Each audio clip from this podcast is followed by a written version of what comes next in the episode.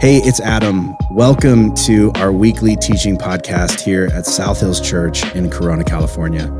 Our hope is that as you listen in, you'll find yourself laughing and learning and being challenged and encouraged to grab hold of who God has made you to be.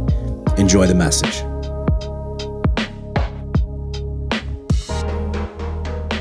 This week, we're going to be wrapping up the series that we've been in, talking about these four statements that, um, you know, sort of bounce around our culture. They're things that we say a lot of times when we feel like we should say something, but we really don't know what to say. And they get repeated so often, we start to think that maybe God said these things, that maybe it's something that Jesus said or something that the Apostle Paul wrote in the New Testament. And we've just sort of been going one at a time and asking ourselves, where do these things come from? And how reliable are they? And are these these little things, as sticky and memorable as they are, are they things that we really should be building our lives upon? And uh, I want to encourage you, if you missed any of the first three weeks, to go back and take a listen, um, watch them on one of our uh, uh, social media channels and catch up. Uh, a lot of these, there's so much information packed into them that you could probably listen or watch them a few times to catch everything. But today we're going to tackle this last one here uh, this idea of all sins are basically equal. And I know a lot of you are like, man, this is what I was hoping to get into right after Thanksgiving, just talking about sin, deep end. Um, but all sins are basically equal. Probably something that you have heard at some point. And depending on, you know, how, how you take this, how you interpret this statement, um, it's, a, it's a nice way to sort of let ourselves off the hook. Um, uh, you know, it's kind of a way of saying like, sure, listen, okay, I'll admit it. I might have done something wrong, okay? But it was only, you know, as wrong as whatever it is you're doing. Okay. So let's just make a deal. Okay. I'm not going to confront you about the wrong stuff that you're doing. You don't talk to me about the wrong stuff that I'm doing. And we'll just both be like quietly wrong, like doing whatever we're doing for as long as we want to do it. I feel like it's kind of like the, the yeah, but of, of, you know, religious uh, morality, spirituality. Um, it's sort of that thing of like, you know, where we push back. Like if someone confronts you about something that you're doing that they think is wrong, you just quickly blame shift and divert by pointing out something that they're doing that is wrong to sort of throw them off your scent or off your trail. And if you have kids, kids do this all the time, right? Um, where you will get onto a kid about something that they've done of just like, did you, are you, did you just punch your brother in the throat? Yeah, but you took my muffin yesterday. And you're like, a muff? This is over a muffin yesterday? Your brother will never be able to swallow normal again, okay? Like that's, what are you doing, right? And it happens so often with kids and frustrates us about kids, and yet we do it too. Adults do it too. Um, there are moments where it's just like, I, I've been talking to people where they've said things that, you know, I, maybe you've had this where somebody's talking to you about something and you're like, can you hear what you're saying right now? Um, where, but it makes sense in their mind. And maybe you've done this too, where it's just like, I can't believe she would confront me about shoplifting when she is totally sleeping with her boyfriend, okay? So she has no business, right? And it's just like, okay, that she may be doing that, but like, isn't shoplifting still wrong regardless of what she's doing? Like, isn't that still something that, like, how does that let you off the, the, the hook? And, essentially, you know, our, our belief is, you know, if the person that is drawing attention to what is wrong in my life has anything wrong in their life, I get to ignore them. That's kind of the idea here. That even if I am wrong, I'm not wrong if the wrong person tells me I'm wrong. Have you ever rationalized things this way? Right? It's just like, okay, yeah, I mean, that might not be okay, but like, I'm not going to hear that from you right? And so, because you were the one that said it, and I know stuff about your life, I get to ignore. But is what they said true? Irrelevant, okay? Irrelevant to this argument because the person that's drawing my attention, they have, they have their own stuff, okay? So, like, with, without the sin, cast the first stone, and that whole thing, okay? And we just sort of grab hold of whatever we need to justify ourselves.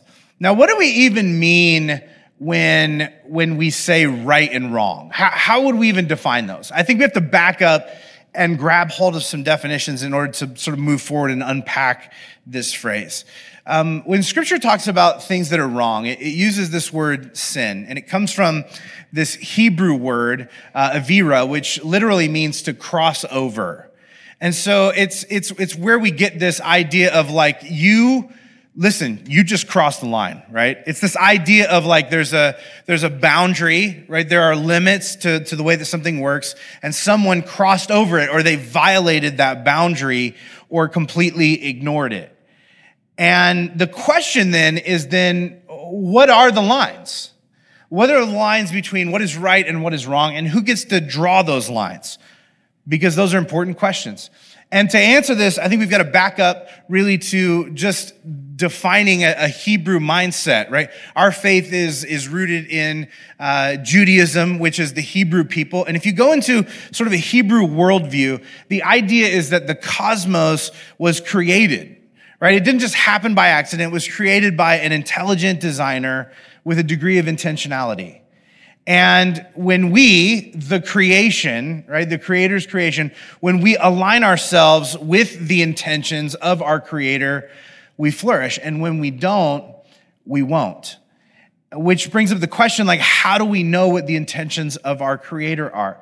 And again, these people, the ancient Hebrews believed that God communicated uh, his intentions or his law to them um, through scripture and like it was sort of his code of how to live his way. Uh, the language that's often used um, in the law or you know the Torah, the, all throughout the Old Testament, is sort of this idea of like, listen, if you live this way, then you'll be blessed, right? But if you live that way, you'll be cursed, right? There's all these things that are connected to blessings and curses, and sometimes we we imagine it as God is sort of punitive and he's like, you know, he's handing out spankings from heaven somehow. But really what this is, is it's something that you understand on a very basic level, right? It, essentially what is being said here is that everything produces something, that there's a cause and effect to everything that happens. And so it would be really handy uh, if there were some effects that we didn't like, that weren't healthy, that weren't helping our lives, if we could know what was causing them if we would know like what, what is out of whack in our lives. And so essentially, God wants us to understand how cause and effect work on a cosmic scale. And so we might say that sin really is an attitude or an action that is out of alignment with the way God made the world to work. This is the most generic definition that we could um, probably come to, but I think it's one of the most helpful. And you, you probably understand what an action is, right? To act on something. An attitude, maybe that's a little more fuzzy. An attitude is essentially a pattern of thinking. It's not just an occasional thought. It's not just an idea that sort of pops up, right? It is a pattern of thinking. It's a thought process that you visit over and over and over again. It becomes a part of who you are. Now, why does this stuff matter? Why is understanding what is right and what is wrong, and why is avoiding sin an important thing or a significant thing or something that we should devote thinking and time and energy into? Um, I'm going to read you a handful of verses today uh, so I can connect the dots on some of this, and we're going to go kind of quick. So uh, you might want to write some of these down just for later. Romans chapter 6, verse 23 says this The wages of sin is death now, we don't use that word wages much anymore, right? Um, but it essentially means, means payment for, right? It's like a paycheck, right? So no one really says much anymore like, I've worked hard, where are my wages, right? We don't do that. But it's essentially saying this, that like the, the payment for sin is death. Like sin produces death. Now, this doesn't mean necessarily that when you sin, you're going to drop dead immediately, right? Um, there are a few instances of this in scripture. They're some of my favorite stories because they're so insane, but it's very rare. I can only think of one or two. Um, it doesn't mean that, but what it does mean is it introduces a death spiral into the thing that it's connected to. and you've seen this work in your own life. Like sometimes the payment for certain attitudes and actions inside of a relationship is that that relationship begins to crumble, right? That relationship begins to slowly suffocate and die. Like we understand this in terms of, you know, our, our physical health, right? Like that our body needs certain things to survive. And if we starve our body of those things, if we don't get enough rest, if we don't get enough nutrients, right? If we don't take care of ourselves, our body slowly deteriorates and it dies because it's crossed over the boundaries of how it was made to function. And what scripture reveals to us is that this, this principle applies to everything that God made. And if you begin to rebel against these things with your attitudes and actions, um, over time, it begins to create a, a sort of spiritual death in your soul. And this is not anything that anybody wants, which brings up this question of like, man, how do we avoid that? Right? How, like what sins do we need to stay away from so that we can avoid this, this sort of spiritual death, this disconnection from God, this complete misunderstanding or even eventual blindness to what is good and holy and, and even being able to experience and understand love. Which sins do we need to pay attention to? And you're not going to like this part because it's the kind of the answer is like all of them, right? This is what James says. James, the brother of Jesus, he says this, uh, chapter 2, verse 10 of the book that he wrote and titled it after himself. Uh, he says this The person who keeps all the laws except one is as guilty as a person who's broken all of God's laws. So, in other words, the way in which God sets the world up to work, like when we deliberately, like, you know, we, we botch one of those things, it's, we, we've broken the whole code. It doesn't matter how small that thing is. And some of you are like, wait a minute, that sounds like basically he's saying like everyone is a sinner. And that's exactly what he's saying because Paul just comes out and says it. Romans chapter 3, verse 23, he says, everyone has sinned. You're like, don't beat around the bush. What are you really trying to say here, right? Everyone has sinned. Like we all fall short of God's glorious standard, of the way in which God created us to function. Like we all find ourselves rebelling against it, pushing back against it, aligning ourselves with certain attitudes and actions that aren't stacked towards that thing. We invite death into our lives in this way. But it's not just that we commit to doing bad things, but it's that sometimes we just avoid doing good things. James sort of piles onto this idea by saying this in James chapter 4 verse 17. He says, it's sin to know what you ought to do and then not do it. A lot of translations actually render this, uh, it's sin to know the good you ought to do and then not do it, right? So it's not just about like avoiding certain things, but it's actually we're made to participate in certain things, to do certain things, to be proactive about certain things. So, you know, we've all done things essentially to invite relational and spiritual death into our lives. And it's not just actions. Sometimes it's, it's even small attitudes. And, and Jesus adds to this conversation by saying something like really challenging. He says this in Matthew chapter 5, verse 27. He says, You've heard the command that says you must not commit adultery. Now he's referring to uh, one of the Ten Commandments, right? The, these expectations handed down to the people by the Creator. And Jesus, who is God, adds to it and he says this But I say, anyone who even looks at a woman with lust has already committed adultery with her in his heart. What does that mean? Because it sort of sounds like Jesus is maybe saying, like, listen, all sins are basically equal, which, you know, we what we want to hear from this is like, listen, lusting is basically the same thing as adultery. So you might as well just go full tilt and commit adultery, right? Thanks, Jesus, right? That's not what he's saying, though. I just want to make that really clear. Because you know somebody's going to just take that clip and just put that on the internet. He means it in the other way, the opposite way. He's essentially saying, like, listen, uh, if lust is as bad as adultery, you may want to address the issue of lust in your life. Essentially, like Jesus isn't saying that our selfish actions aren't as bad as we thought. He's saying that our selfish attitudes are just as bad, if not worse. That the stuff that we, like the re- repetitive thought patterns that we sort of, whether we committed to them on purpose or whether it's just, we've just sort of like gotten locked in this loop of the way that we think about life and ourselves and others, that that thing can be one of the most destructive things about us. Why would Jesus say something like that? Why would Jesus take this definition of sin and make it even more difficult, make it even more broad?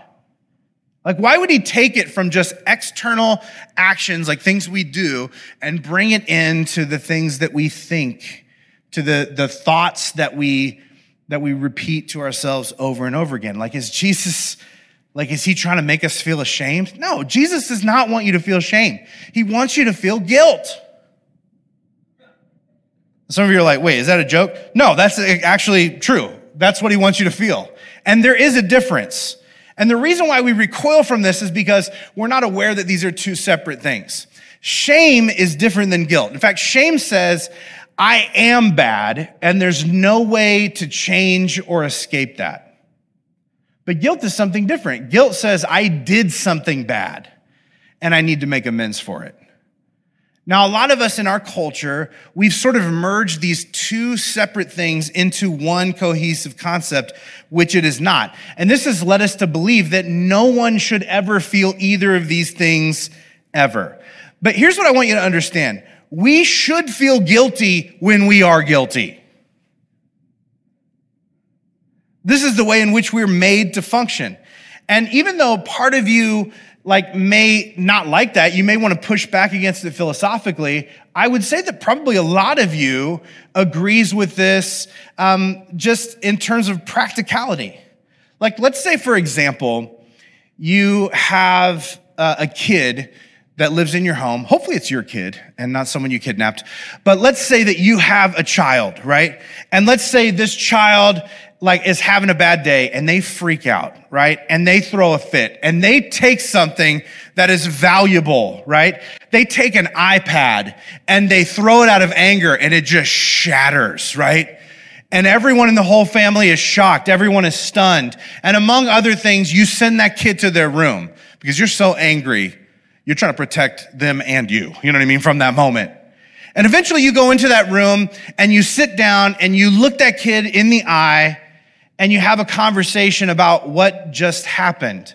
What is it that you are wanting from them in that moment? I would argue this. You want them to feel bad. You want them to feel bad because they did something that was wrong. You want them to want to say sorry. You want them to understand like how their selfishness cost other people the ripple effect of their actions in that moment. And you want them to want to make amends. Why do you want that? Because you understand that guilt isn't entirely a bad thing. You understand, like most people, that there really are only two types of people that don't feel guilt, okay? There's saints and psychopaths, right? Saints are people that like are like over time they've drawn so close to Jesus that they hardly ever sin. And so they just live almost guilt free. Isn't that amazing? That would be, that's an incredible trajectory to try and point your life at. Psychopaths, other end of the spectrum, right? They don't even have the capacity to feel sympathy, right? They don't have the ability to feel bad for something they did that impacted someone else. And so they just go about doing whatever they feel like doing with no repercussions. They could murder someone that's like their best friend and then just sort of shrug it off and go out and have beers and have a good time right afterwards, right? And I'm not trying to raise a psychopath, okay? Which is why I want my kids to feel bad in that moment. And uh, they're not saints. I know because I live with them, okay? They've racked up a lot of sin just in my presence. So I know that's not there. And so I want them to feel guilty. I want guilt to do the work that it's designed to do in their lives because I understand it has a point. What I'm trying to say is this guilt is good, except when we wallow in it. Like when we refuse to listen to and appropriately act upon it. When we don't leverage it for what it's for. Guilt is there to help us by letting us know that we need to make a change. That we are living incongruent with the intentions of our creator. And until we change, that guilt is going to stay with us because that's what it's there for. And this may come as a shock to you, just sort of being someone who has always existed in and breathing in and functioning in our culture, is that there is no place where any of the writers in the New Testament ever bring up the idea that guilt as a whole is bad. But there is a type of guilt that is bad. It's something that I would call false guilt. And this is when you feel bad despite not having done anything bad. And this is the kind of guilt that does a lot of damage. Uh, oftentimes I'll have people that will start coming to church here that are from like really, um, they grew up in really conservative church environments and they'll be like, oh man, I just, I'm feeling weird today. I'm like, what's going on? They're like, I just, uh, I'm wearing shorts and a hat to church. I mean, is that like, am I going to go to hell? right? Because they grew up in an environment where you had to put on your Sunday best, right? You had to like, you had to dress up to come to church. And they're not used to an environment in which that's not necessary. Now, that's not something that God tells us that we ought to do, right? That's a piece of sort of church tradition, particularly in the South. And so this feeling of guilt that sometimes we experience from these moments, it's not that you are out of step with your creator, it's that you are out of step with your conditioning.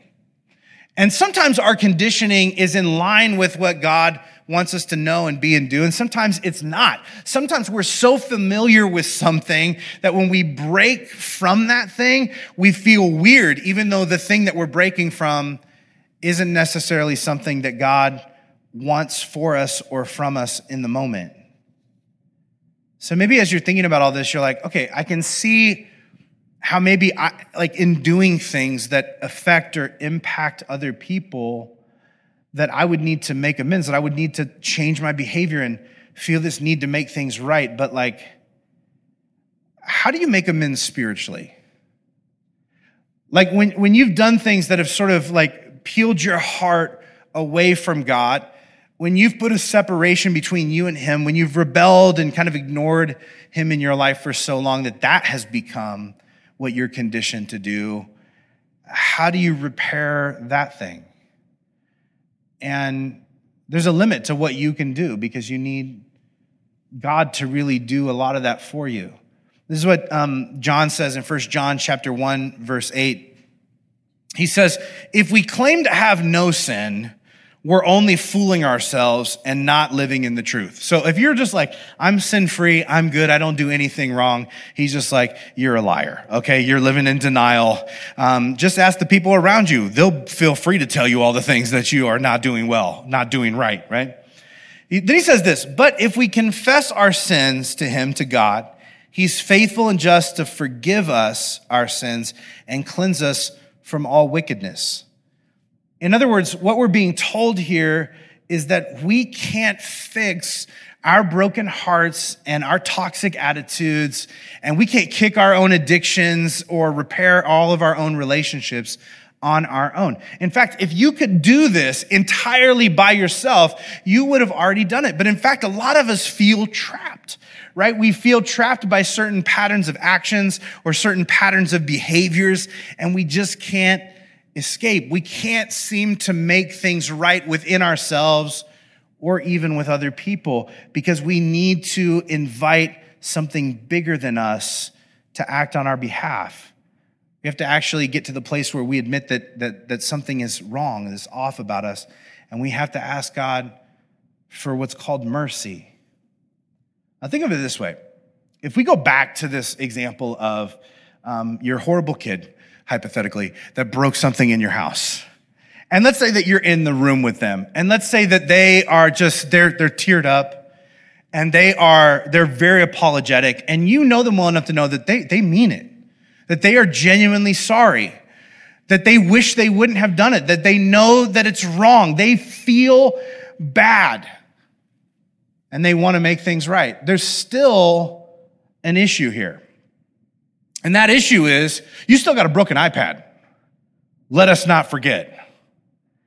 And chances are good that like your six year old kid probably does not have the means with which to repair or repurchase a new iPad to completely make up for it.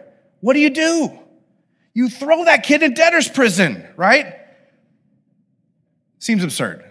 We would never do that, right? When we see that they, they genuinely mean it, that they're, that they're repentant, you as a parent, you bridge the gap. You show mercy.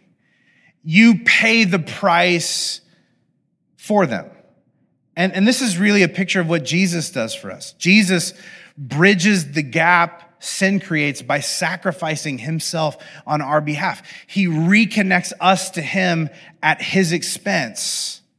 So the relationship between us can be put back together, even if the situation can't, which sometimes is the case. Because the reality of it is, like, you know, restoration requires repentance. Just like John says, we have to come to the point where we acknowledge that, like, yeah, I don't have it all together. There are some things that are off in my life. I don't think a lot of us want this, though. I think what a lot of us want is something that God is really not offering, which is part of our tension between us and Him. I think what a lot of us want is we want the guilt to go away, even though we're not sorry and we have no intention to stop doing the thing that we feel guilty about.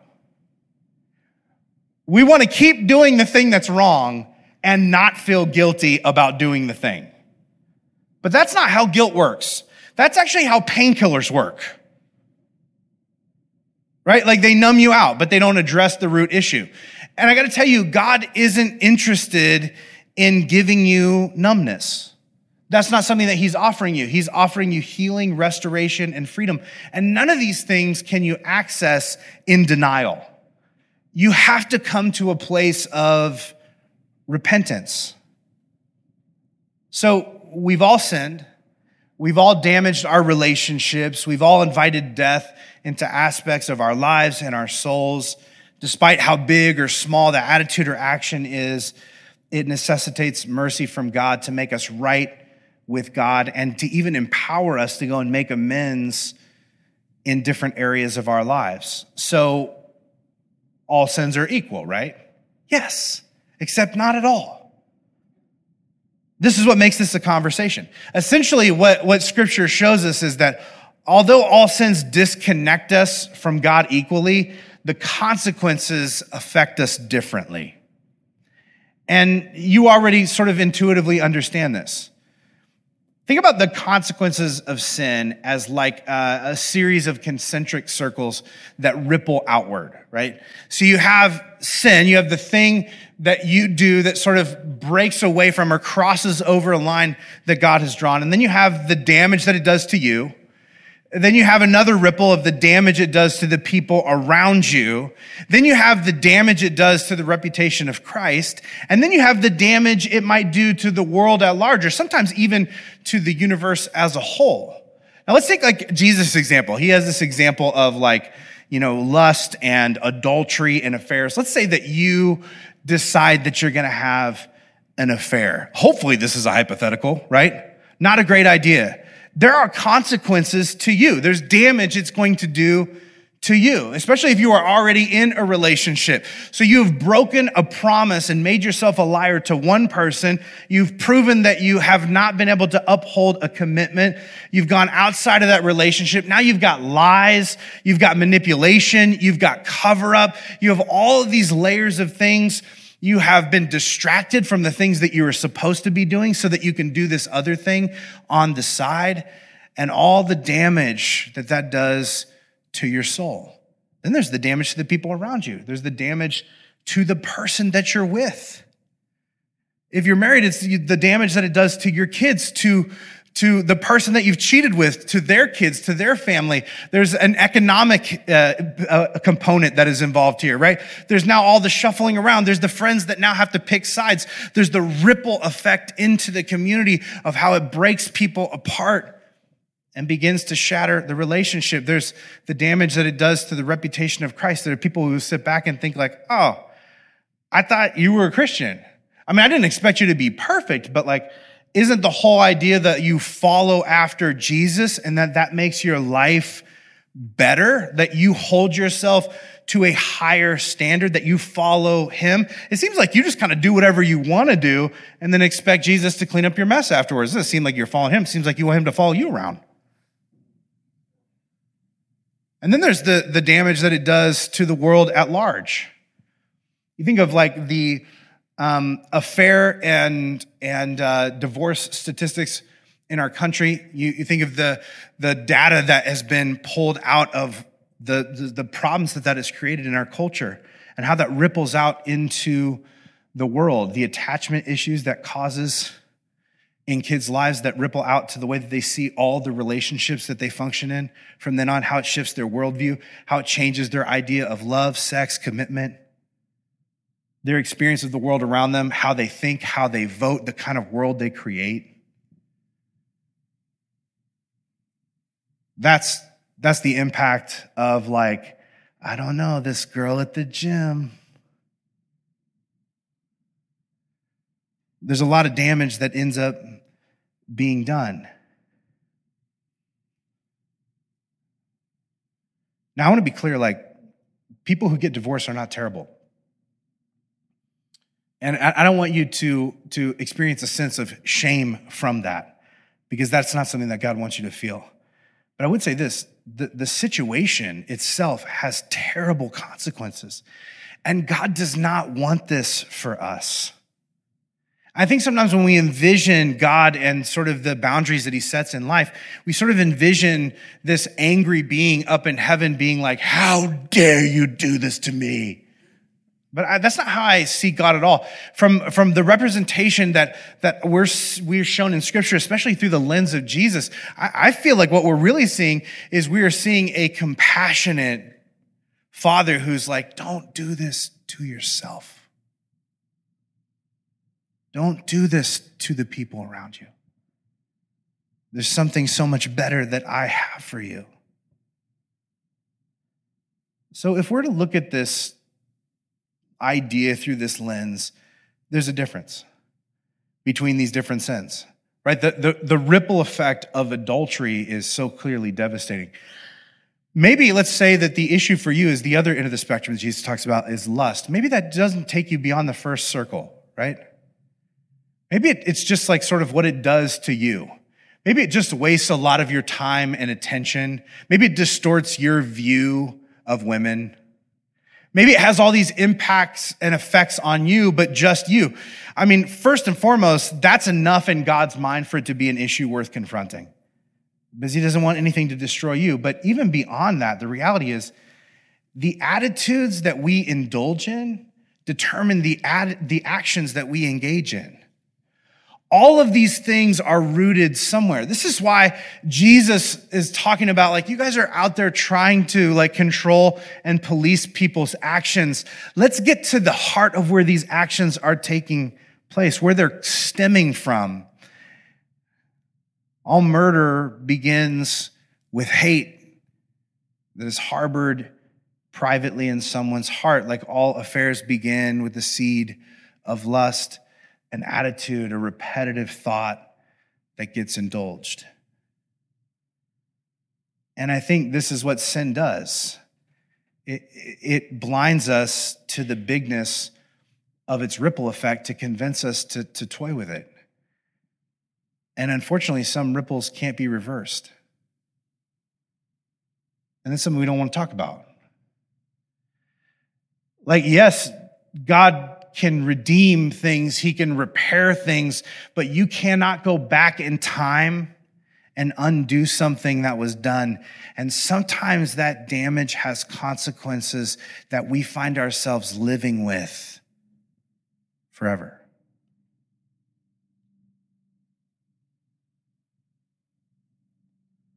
So, back to this idea we have of leveraging this kind of idea as a yeah, but excuse. Like, I mean, you can't call me out on stuff because, I mean, I know what you're into. in fact, I'm going to tell everyone on Facebook, that's what I thought. Back off. There's something that Jesus says that I think bears repeating here. We've said it in a different week. Matthew chapter 7, verse 3 says this. Jesus is talking, he says, Why worry about a speck in your friend's eye when you have a log in your own. Verse 5 First, get rid of the log in your own eye, and then you will see well enough to deal with the speck in your friend's eye. And again, when we read this, there's what it's really saying and there's what we want it to say. What we wanted to say is like, listen, you've got no business talking to me because you've got stuff in your own life. So check your plankage, Patricia. And that makes us feel empowered. But like what Jesus is saying is, is literally the opposite, okay? What he's really saying here is don't let the sin in their life keep you from confronting the sin in your life.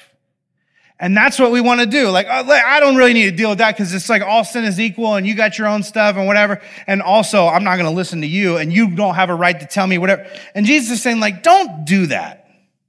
Don't let the sin in their life keep you from confronting the sin in your life. And, and how do you confront it? This is where it gets really intense because Jesus and Paul use the same exact language when it comes to confronting the attitudes and actions in our life that are out of alignment with who God has made us to be. And this is the word they use crucify it. You guys are somewhat aware of what a crucifixion is, right? It's not pleasant. In other words, what these guys are saying is they're like, when you identify an attitude or an action that is out of alignment with who God has made you to be, brutally, openly, systemically, and completely destroy it. I mean, that's not what we want to do. I mean, when I have something in my life that is wrecking me I, and I find out about it, uh, usually I'm kind of attached to it. So I'm like, I mean, do we really need to crucify it? Let's give it a timeout. Okay. Baby steps. Okay. Someone's not getting a happy sticker today. that just, I don't want to go after it crazy. Okay. Because then people are going to notice, right? You know, I mean, how long am I going to have to like wrestle with and deal with this thing? And like, I don't, just, uh, why does it to be so extreme? But crucifixion indicates going to extremes to uproot your issues. Notice that it's talking about your issues, by the way. This is where Christianity gets a bad name. We're like, Jesus wants us to crucify the, the sin. And so I'm going to crucify you. It's like, you're not supposed to go out and crucify other people. You're crucifying your own attitudes and actions. You're dealing with the log in your own eye, the darkness inside of yourself. So, what does this look like? How would you even do this? Have you ever seen someone who is who's trying to break free from an addiction to drugs or alcohol? Have you ever seen like the extremes they've gone to to do that? I've had a really a couple really close friends um, that I've been in their lives when they were trying to distance themselves and detox from a heroin addiction. And let me just tell you, it was brutal and it was extreme. And the only way they could really break free from it was to brutally, openly, systemically, and completely destroy it. There was no hiding it. There was no pretending like it really wasn't that bad. And you know what? People noticed. Uh, because it, it affected all of us, right? It was just like, listen, yeah, we can't go to eat there because I don't, I don't go over those streets anymore. I don't drive down that way. You guys can go hang with them. I can't be around those particular people because it's just, I have an issue. There's a problem with that thing. I can't handle it. That's where I have to say, no, I mean, and, and also there's stuff I got to do on the other side. I mean, when I when I'm feeling tempted, I got to call this person and I need them to answer, and they got to talk me down, and I may need to throw myself into another activity so that I don't just find myself going down this rabbit hole. That's crucifixion. And this is what I wonder: what if you went after greed and anger and lust and selfishness and jealousy and pride in your own life with that level of aggression. This is what Jesus and Paul are inviting you to do. But here's the thing the goal of pursuing God isn't just to do as little bad as possible, but to do as much good as possible. This is the way that, that one of the writers in the New Testament says it. Titus 3, verse 8 says, All who trust in God should devote themselves to doing good. And, and this is the real issue with sin, is that it prevents us from doing the good we ought to do. Like James says, right? And I'll tell you that most of that good that you ought to do is not random, right? It's not like, ah, oh, if you weren't sinning, you could do more random acts of kindness, like, you know, I go ahead and swipe that card for the car behind me too. Points in heaven, no big. That's not what this is talking about here. What he's saying here is commit to the kind of good that will create the reverse ripple effect of your ten- sin tendencies and remap your mind.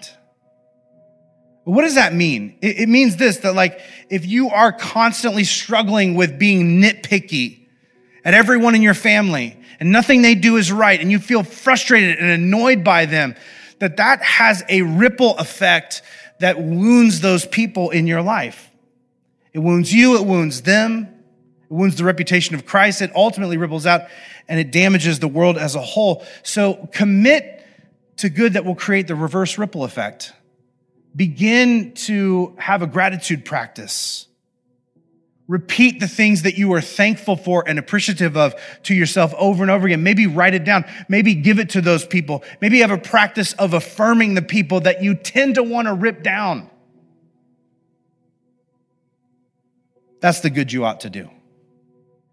Maybe for you, you, you struggle with being selfish and self focused and prideful the good you may need to do is to intentionally serve the people on a consistent basis that you are tempted to believe that maybe you're a little bit better than. To serve them. If you're materialistic and you struggle with, with greed, it may be finding a way to consistently be as generous as possible to the extent that it, it feels like too much, like it, it hurts, it's uncomfortable to battle that part of you. And we could go on and on and on because for every like negative action that pulls us away from God's purpose and his plan for humanity, there is a counteraction that pulls us close to God and his plan for humanity. And the question I have for you is like, what if this whole message, what if this is not about everybody else in your life? What if this is something for you? What is it that you might need to stop doing so that you can channel that energy into, uh, and that time and that money and that influence into something that is going to build up you and the world around you as opposed to tearing it down? What if instead of saying like, yeah, but, but, what if you stop using that excuse? What if you stopped sort of claiming that all sins were equal as a way of avoiding facing your own? What if instead of doing that, you decided to brutally, openly, systemically, and completely crucify the tendencies in you that tear your life down. Maybe you're like, that sounds great, but I have a lot of problems. So I don't even know, like, where do I start? And the thing I would suggest to you is begin with the item that has the biggest ripple effect. Don't you wish somebody in your life would have taken that seriously before it rippled out to you. I think all of us have certain things in our lives that are a byproduct of a decision that somebody made in a moment that they were just like, this is about me. This is about what I want. This is about me doing me. And everything's equal and it's all fine and God understands, right? And maybe that time is well past and God has long forgiven them. But the damage is still being done because the ripple is still looping out. Don't you wish at some point there would have been a moment of awareness in their own life, in their own heart to say, this action, this attitude is bigger than me. Me being blind to that in this moment is the lie. I need to address this for my sake, for the sake of those around me, for the sake of the reputation of Christ, and for the sake of the world. The things we do, the things we think matter. And when we submit those things to Jesus, our lives move in the right direction. What if that was the decision you made today? Would you bow your heads uh, across this room? I want to pray this into your life today. God, I thank you for your truth, your guidance, for your mercy that we need. Uh, we, we do not have the ability to deal with, to tackle, to take care of all of the things that splinter our lives. And God, we are incredibly grateful for your spirit that leads, guides, and directs us, for your word that shows us what is right and wrong, for a community that helps us wrestle with nuance and understand how to interpret scripture and, and how to know if this is right or wrong for us in this moment, how to see the ripples before the stone of sin even hits the water. And God, I pray that you would lead us toward a better life, toward a more forward thinking life, to a world healing life. God, that you would never allow someone else's sin to be an excuse for us not to deal with our own. And God, as we do, we know that you are with us every step of the way. And as we put in the work, God, we know that you will exponentially multiply it and allow us to do what we could never do on our own. In Jesus' name, amen.